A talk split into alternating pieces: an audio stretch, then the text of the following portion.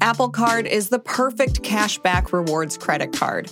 You earn up to 3% daily cash on every purchase every day. Visit apple.co slash card calculator to see how much you can earn. Apple Card issued by Goldman Sachs Bank USA, Salt Lake City branch. Subject to credit approval. Terms apply.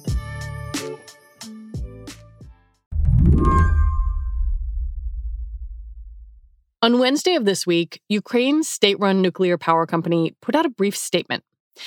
It said that the Zaporizhia nuclear power plant in the southern part of the country had been damaged by Russian shelling. The plant has been under Russian control since March, and the United Nations recently sent inspectors there. It is obvious that, that the plant uh, and the physical integrity of the plant has been violated several times by chance, by, by deliberation. Uh, we don't have the elements to assess that. But this is a reality that we, that we have to recognize. And this is something that cannot continue to happen. The UN is trying to establish a special protection zone around the plant to keep it and the neighboring areas safe. The Ukrainian staff is still there. They're basically being held prisoner working on the plant. That's Josh Keating. He's the global security reporter at Grid News, and he's written about Zaporizhia. And there have been concerns, you know, because there's been shelling around the plant, the uh, electricity that wires that run to the plant that keep its cooling systems working have been delivered. So there have been real concerns about a dangerous release of radiation uh, from that plant to the surrounding area. So as if the uh, you know, other dangers of this war weren't bad enough for the area surrounding this plant. Um, they have to worry about the, you know, possibility of a Three Mile Island or Fukushima type uh, radiation release as well.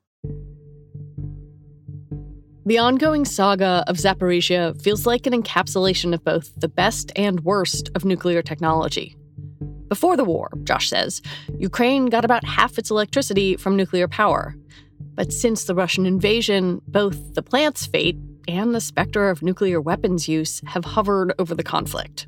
This week, we saw Vladimir Putin threaten to use nuclear weapons in Ukraine, and that's obviously been a major undercurrent to this entire conflict. But there's, you know, another kind of nuclear danger happening right here. And actually, the Ukrainian government has accused Russia of basically like weaponizing this plant of, uh, you know, if the uh, electricity is uh, you know cut off. If, it, if they're not able to reconnect to the grid if they're not able to shut these reactors down um, there was real risk for a while and it's, it's less now but uh, there was real risk of, of a of a sort of different kind of nuclear disaster uh, happening in the midst of this war Today on the show, Josh is going to break down a contradiction highlighted by the war in Ukraine how nuclear technology has become more important than ever thanks to a global energy crisis and climate change, but also how the ghosts of nuclear's past continue to haunt our present. I'm Lizzie O'Leary, and you're listening to What Next TBD, a show about technology, power, and how the future will be determined. Stick around.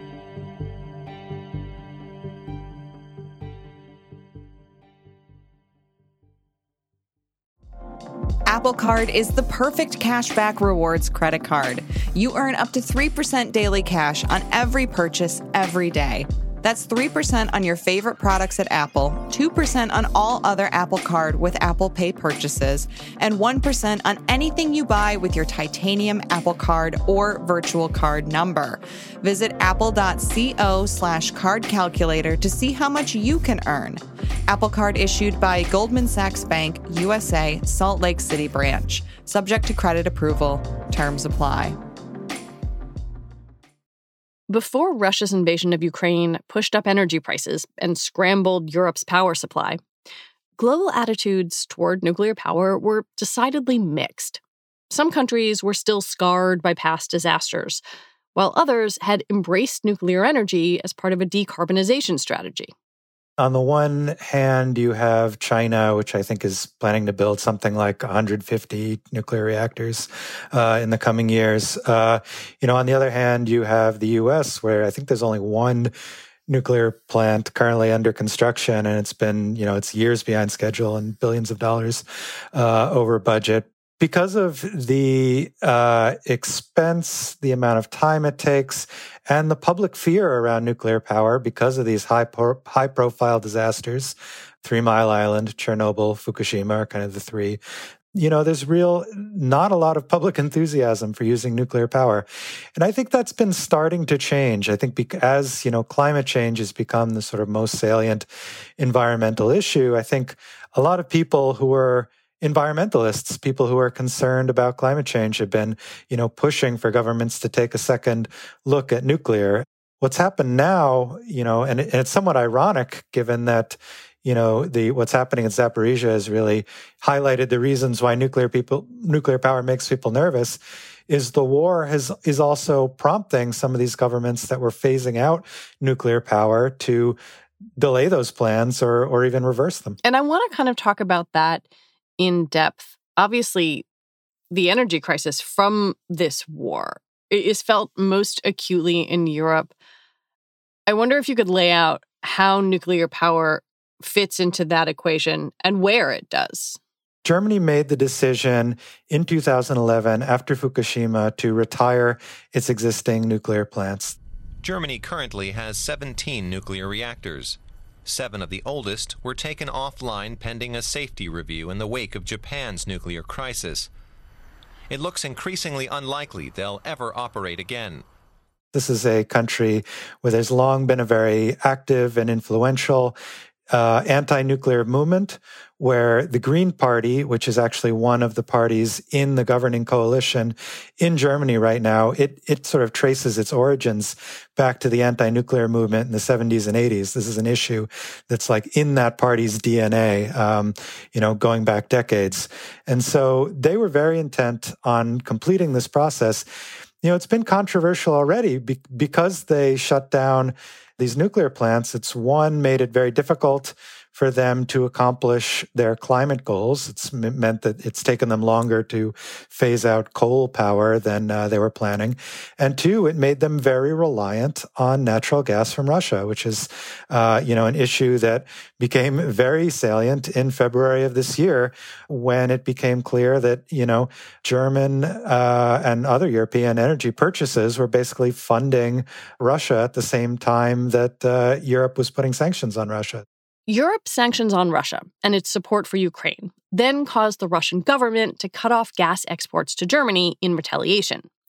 The German government needed a way to keep the lights on.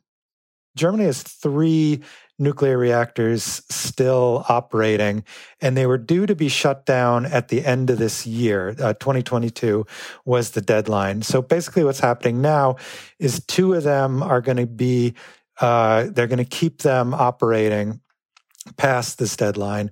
Uh, you know, uh, Germany's headed into a very rough winter, probably with energy and natural gas shortages, probably with very high natural gas prices. They want, for political reasons, to stop buying any kind of power from Russia. So, you know, it really wasn't feasible to set down these plants right now you know, this was a tough pill to swallow for the current German government, which is kind of a left leaning government in which the Green Party uh, plays a major role. But I think most experts I talk to think this is a blip, that eventually they really are going to complete this shutdown. Do you think within Europe, the there is a focus at all on the climate aspects of this as well? Or, or is it is it really we are in this crisis because energy prices for, for fossil fuels are just so astronomical right now and we're and we're reliant on Russia. I mean, like I wonder about France in this equation. Yeah, well, France, which which is very heavily dependent on nuclear power and which invested heavily in it starting in the 70s, um, has not been as exposed as countries like Germany to the kind of economic shocks we've seen uh, because of of fuel prices. So a lot of people push nuclear power as a sort of climate solution, yeah. and I understand that, and it makes sense. You know, the problem is nuclear power plants take a long time to build, like, you know, a decade if you're lucky. They're very expensive. So in terms of like a long-term power solution, it it it might make sense.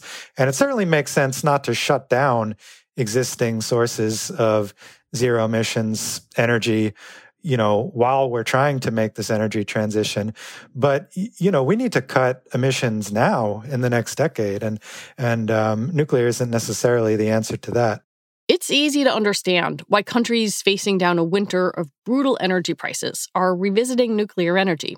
It's gotten so desperate in Germany that they've even fired up old coal plants to generate power this year. But even the US, which hasn't felt the same degree of energy price disruption from the Ukrainian war, is giving nuclear power a second look. At the same time, all this was happening in September in California, lawmakers there approved uh, Governor Gavin Newsom's plan to keep the Diablo Canyon nuclear power plant, which provides about 10% of California's power, open past 2025 when it was due to be shut down. That's California, a state which also has a lot of anti-nuclear activism. So, so that's sort of a sign that, you know, even though the U.S. isn't as exposed uh, to these disruptions as Europe. You know, we're also facing uh, high energy prices. We're also trying to decarbonize. Well, some places more than others in the U.S. are trying to decarbonize, and uh, that you know that's going to be very hard to do if you're shutting down uh, major sources of emissions-free power. So, you know, there's that aspect of it, and you know, then there's also question of investments in um, you know new nuclear technologies. There's a lot of excitement about so-called modular nuclear reactors, which are you know smaller and maybe can be like assembled. You know the the major components can be assembled in a factory and moved to the site rather than built, built on, on site, site, which yeah. which might help some of these issues with you know how much this costs and how long it takes to build. I mean that that's pretty new technology, and um, there's a lot of hope around it. But um, you know we'll have to see how that how that pans out. When we come back, how green is nuclear energy really?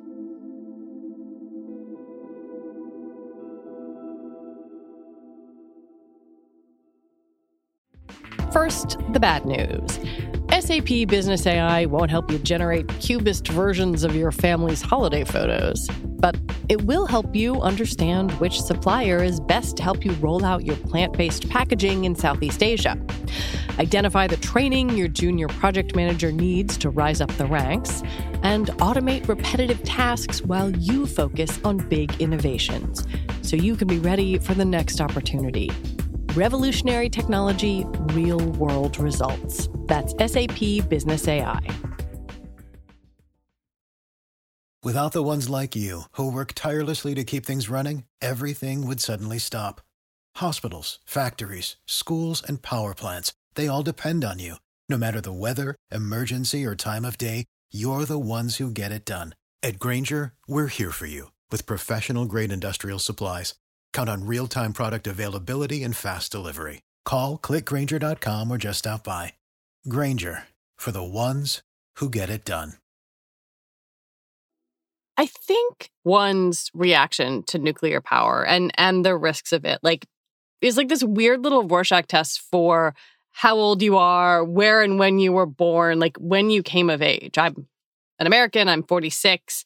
I don't remember Three Mile Island. I was three, but I do remember Chernobyl. Like it's one of the first news events that I have some kind of lizard brain memory of. And I, I was just wondering, like, as you were starting to to write the story and work on this reporting, like, where where does this lodge for you?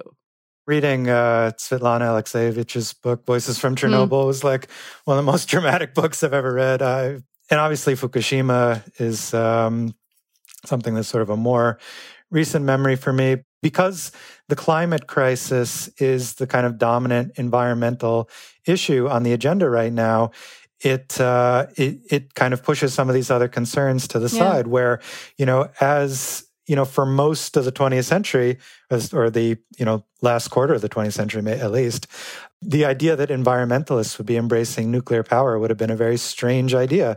I mean, you know, like I said before, in Germany, like the Green Party started as an anti-nuclear party, and and I think that uh, they, it has been a real kind of paradigm shift. This idea of um, you know uh, nuclear power being a green uh, source of energy. One aspect of Josh's reporting that really stood out to me is how Japan, which endured both the U.S. nuclear bomb and the Fukushima disaster in 2011, is rethinking nuclear energy. This is the only country to have suffered uh, from a nuclear bomb attack. And, you know, it, it, people have there have had what you know some specialists call a nuclear allergy. And so that applies not just to nuclear weapons but to nuclear power as well. And there was a famous incident the lucky dragon incident in the 1950s where this fishing boat was contaminated as a result of a US nuclear test in the Pacific and sparked you know major public panic around um, you know seafood in, in Japan. And, and that issue that uh, crisis was actually like what inspired the original movie Godzilla, uh, which you know, if you want to talk about popular culture, yeah. that like really reflects the society's um, you know fears about nuclear energy. The Monarch team surmised that the atomic signature of our nuclear submarine stirred this Gojira from slumber. Six days ago, the target was spotted on an intercept course with the Bikini Atoll part of our Pacific Proving Grounds and the site of a top secret operation codenamed Lucky Dragon. But, you know, Japan is an island and it has to import the vast majority of its fuels. And uh, during the post war economic boom, it, it needed the power. And that became even more uh, acute in, in the 1970s with the oil crises. And then, you know, there were all these issues with air pollution there uh, in the 1980s. I mean, uh, you know, people people talk about like brown skies and smog in, in China now, but like in, in for during Japan's economic boom, like it, it faced many of the same concerns. So, you know, by 2010, they were the third largest nuclear power generator in the world, and then uh, Fukushima happened and their nuclear output basically plunged to zero. It began with the strongest earthquake in Japan's history. Then the radiation came. They idled most of their plants and announced plans to phase it out entirely by 2040. Uh, and they're already sort of starting to back away from that. I think, you know, power power prices really increased. You know, they they took a, the look at the numbers with their emissions goals, which are you know, by international standards, fairly ambitious and realized they'd be tough to meet without nuclear power. So they're already starting to bring some of these plants back online. And then came the Russian invasion of Ukraine. You know, Russia was one of their sources of liquid natural gas. You know, now for the first time, you know, polls show, uh, the first time since Fukushima at least, polls show that a majority of the Japanese public support greater use of nuclear power. And uh, they've announced plans. They've gone farther than Germany. They're not only keeping plants operational and bringing idle plants back online, but you know the the government there has announced new investments in you know these so-called next generations nuclear power plants. So you know if you want to find a place that's done a complete 180, uh, I think Japan's kind of the best example of that. What was the thing that that finally executed that 180? Was it just looking at natural gas prices in the wake of the war or or had public sentiment shifted back far enough toward nuclear that that was a, a softer sell? Yeah i mean i wonder how much it was kind of pushing on an open door how much they uh, you know sentiment was already moving that way gradually and then this sort of shock from the Russian invasion kind of um, pushed things through. So uh, I'd say it's a combination of factors. I think it's it's the economics, the politics, and the climate goals all kind of work together. It has major nuclear power capacity already built. It just had these plants that were idled, and so it's it's sort of less complicated to sort of bring them back online. You know, Germany is so close to the finish line of their shutdown already. I mean, they were mm. due to be done with this now, basically, by the end of this year. So uh, I, I think that's why most people you talk to think that this is like a diversion on the road to uh, a phase out rather than a 180 because you know they they basically made plans for workers to be retired, for these plants to be shut down. It would just logistically, it'd be very difficult for them to um, reverse course at this point. Whereas Japan, I think, like because they had this capacity already, like it was a solution that was there, and it was just a matter of uh, bringing the public on board. Josh's work makes clear that enthusiasm and public money for nuclear power seem to come in waves. Take, for example, the surge in nuclear investment after the 1970s oil crisis. And what's unclear right now is whether this current interest in nuclear power is temporary or something more long term. I think the thing that got myself and my co-author Dave Levitan like really interested in this story was was the kind of like time lag that happens with nuclear power where it's often you know big public policy shifts whether it's toward nuclear or away from it tend to come in response to you know short-term political shocks. So there's either a Chernobyl or a Fukushima or there's you know, an oil crisis in the 70s or, or right now. It's so, you know, politicians see these events, they need a solution, and, and that leads them to sort of go all in on nuclear or go all out on nuclear. Um, the problem is like because of the nature of the technology, like those short term decisions lock you into a very kind of long term path. Boris Johnson, before he left office in the UK, it said he wants, you know, the UK to start looking into uh, building more nuclear plants. So maybe that's something we'll see there as well, um, as they uh, are also facing this energy crunch. So it's it's like decisions taken now because for the understandable reason and very valid reason that these governments don't want to buy any more gas and oil from Vladimir Putin um, is sort of going to lead to decisions that you know governments 10 years from now are going to be like dealing with the ramifications of. There are some polls in the US that have shown kind of record high support for nuclear energy. And you know that is often couched in in climate related language. How much do we know about whether nuclear energy really is a helpful tool in moving toward a you know decarbonization future yeah, well, I mean, it it's a clean source of energy. I mean, it, it generates some emissions in the mining of uranium, which is a pretty carbon intensive process, and you know, building these giant cement casings uh, is not like carbon neutral. But once they're operating, I mean, they they have essentially no emissions. In terms of effectiveness, I would say that like keeping existing nuclear plants operating certainly makes sense as a uh, climate solution.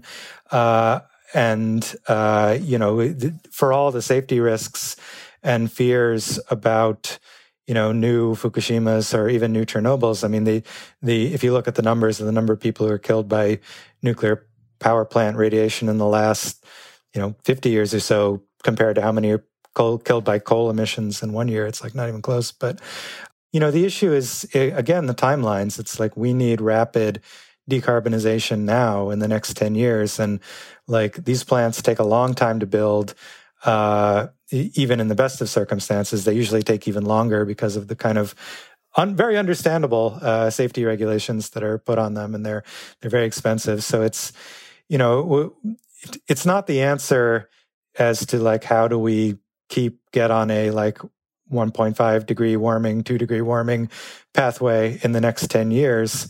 Uh, in terms of like a long term, how do we provide electricity, carbon free electricity for the planet, you know, beyond the next 10 years into the next century? Like, yeah, nuclear could be a part of that. Um, hopefully, you know, there are sort of future advancements in this technology that people are working on now that make it not only safer, but like quicker and cheaper to build. Um, you know that I know there's a lot of people working on those technologies. I know like the Biden administration in its like uh, climate plans is also interested in investing in those technologies. So um, we'll see if that pans out. Josh Keating, thank you so much. Thank you. Joshua Keating is a reporter covering global security for Grid. And that is it for our show today. What Next TBD is produced by Evan Campbell.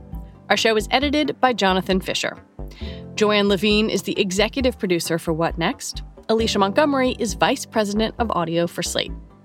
TBD is part of the larger What Next family, and it's also part of Future Tense, a partnership of Slate, Arizona State University, and New America. And if you are a fan of this show, I have a request for you. Become a Slate Plus member. Just head on over to slate.com slash whatnextplus to sign up and get your podcasts ad-free. All right, we will be back next week with more episodes. I'm Lizzie O'Leary. Thanks for listening.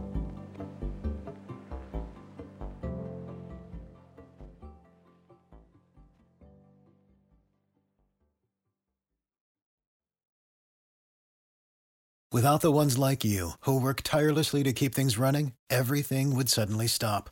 Hospitals, factories, schools, and power plants, they all depend on you. No matter the weather, emergency, or time of day, you're the ones who get it done. At Grainger, we're here for you with professional grade industrial supplies.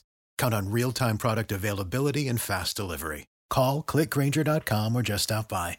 Grainger for the ones who get it done. I'm Dahlia Lithwick, and I'm host of Amicus, Slate's podcast about the law and the U.S. Supreme Court. We are shifting into high gear, coming at you weekly with the context you need to understand the rapidly changing legal landscape. The many trials of Donald J. Trump, judicial ethics, arguments and opinions at SCOTUS. We are tackling the big legal news with clarity and insight every single week. New Amicus episodes every Saturday, wherever you listen.